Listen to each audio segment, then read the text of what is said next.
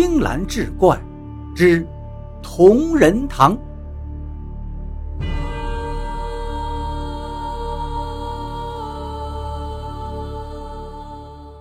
话说有一年，康熙皇帝得了一种怪病，宫中御医把所有名贵的药材都用遍了，就是不见病情好转。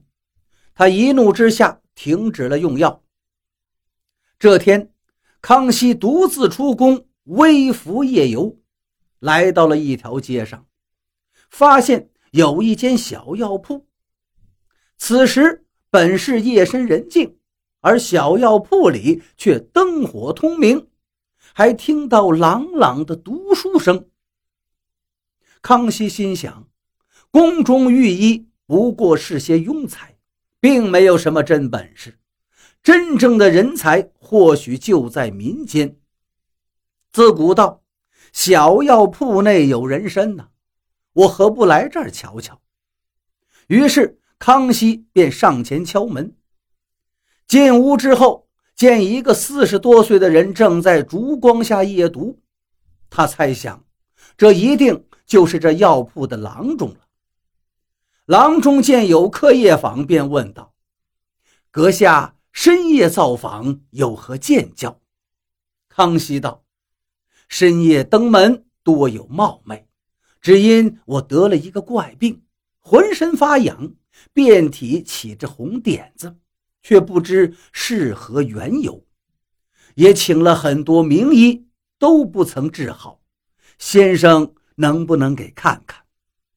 郎中说道：“好，请您脱去上衣，我看看。”康熙脱去上衣，郎中只瞧了一眼，便道：“阁下不必担心，你得的这个呀，不是什么大病。”只是平日里山珍海味吃多了，又加上长期的吃人参，火气攻上来，因此起些红点子，以致发痒。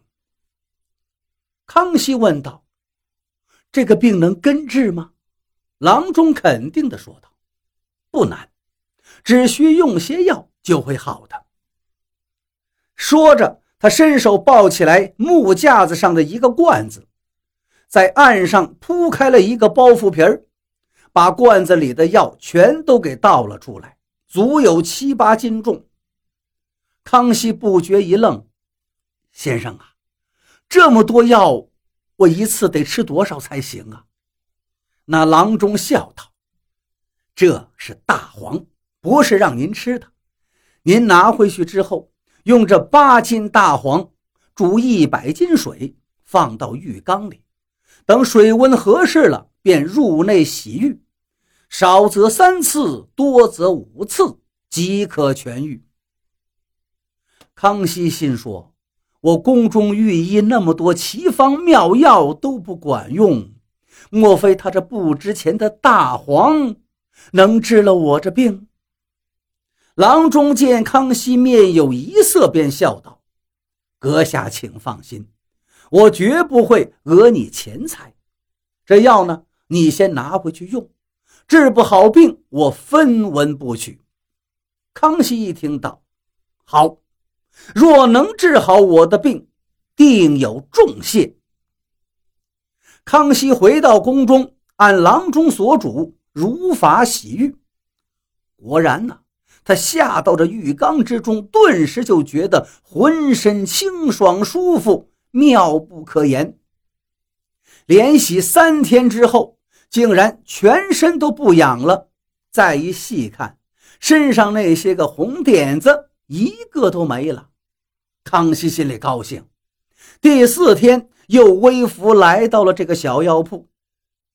那郎中一见康熙面带笑容又来了，便知他的病已经好了，于是故意说道：“阁下今日。”是来送药钱的吗？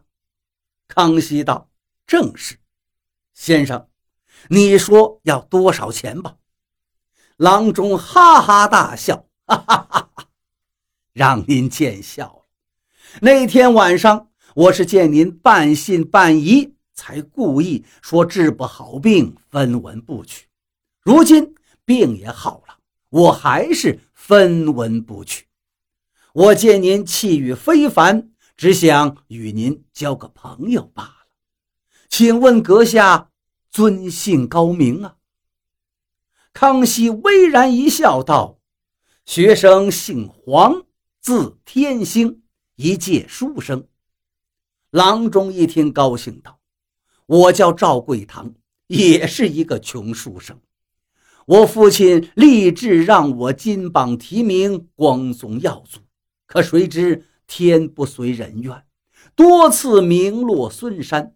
如今只好在京城开这间小药铺，一面行医，一面读书，希望有朝一日能鱼跃龙门呐。”康熙说道：“赵兄，常言道，榜上无名，脚下有路。以你高超的医术，我可以力荐你进宫担任御医，岂不是鱼跃龙门了吗？”赵贵堂闻听却笑道：“你错了，我以为医者应为天下普通百姓着想。”为他们排忧解难才是。进宫当御医，虽可享尽荣华富贵，却不能为百姓治病，此非我所愿，又有何意呀？康熙一听，不禁道：“赵兄的德才，令在下佩服之至，请恕我直言，既然你屡考不中。”何不安下心来，在医道上大展前程呢？赵贵堂道：“哎，我也是这么想的，只是这行医也非易事啊，我没有那么多的银两，空有凌云之志，难有大的抱负啊。老兄啊，您若是日后发了财，可以资助我一把，建一座大药堂。”也算我没有白给您看这一次病啊！康熙一听，毫不犹豫道：“若真要建一座药堂，取个什么名字好呢？”“嗯，我看就叫同仁堂吧。你觉得这个名字如何？”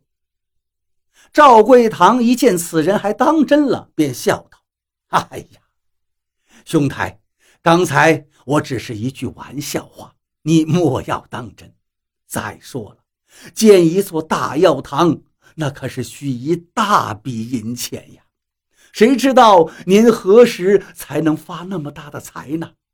这都是云彩边上的事儿，远着呢。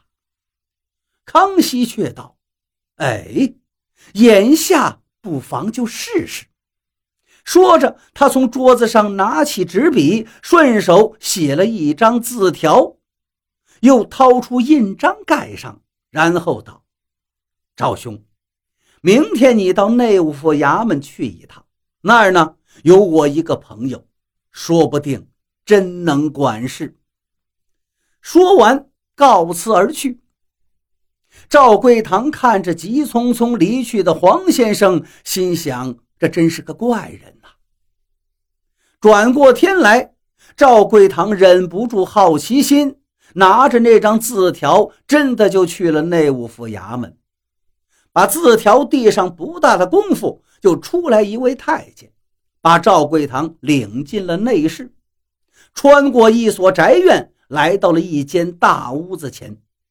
太监把屋门打开，朝里头一指，说：“赵先生。”这些够不够您的药钱？赵贵堂定睛一瞧，不由是大吃一惊啊！只见那满屋子全是白花花的银子，他一下子就呆到那儿了。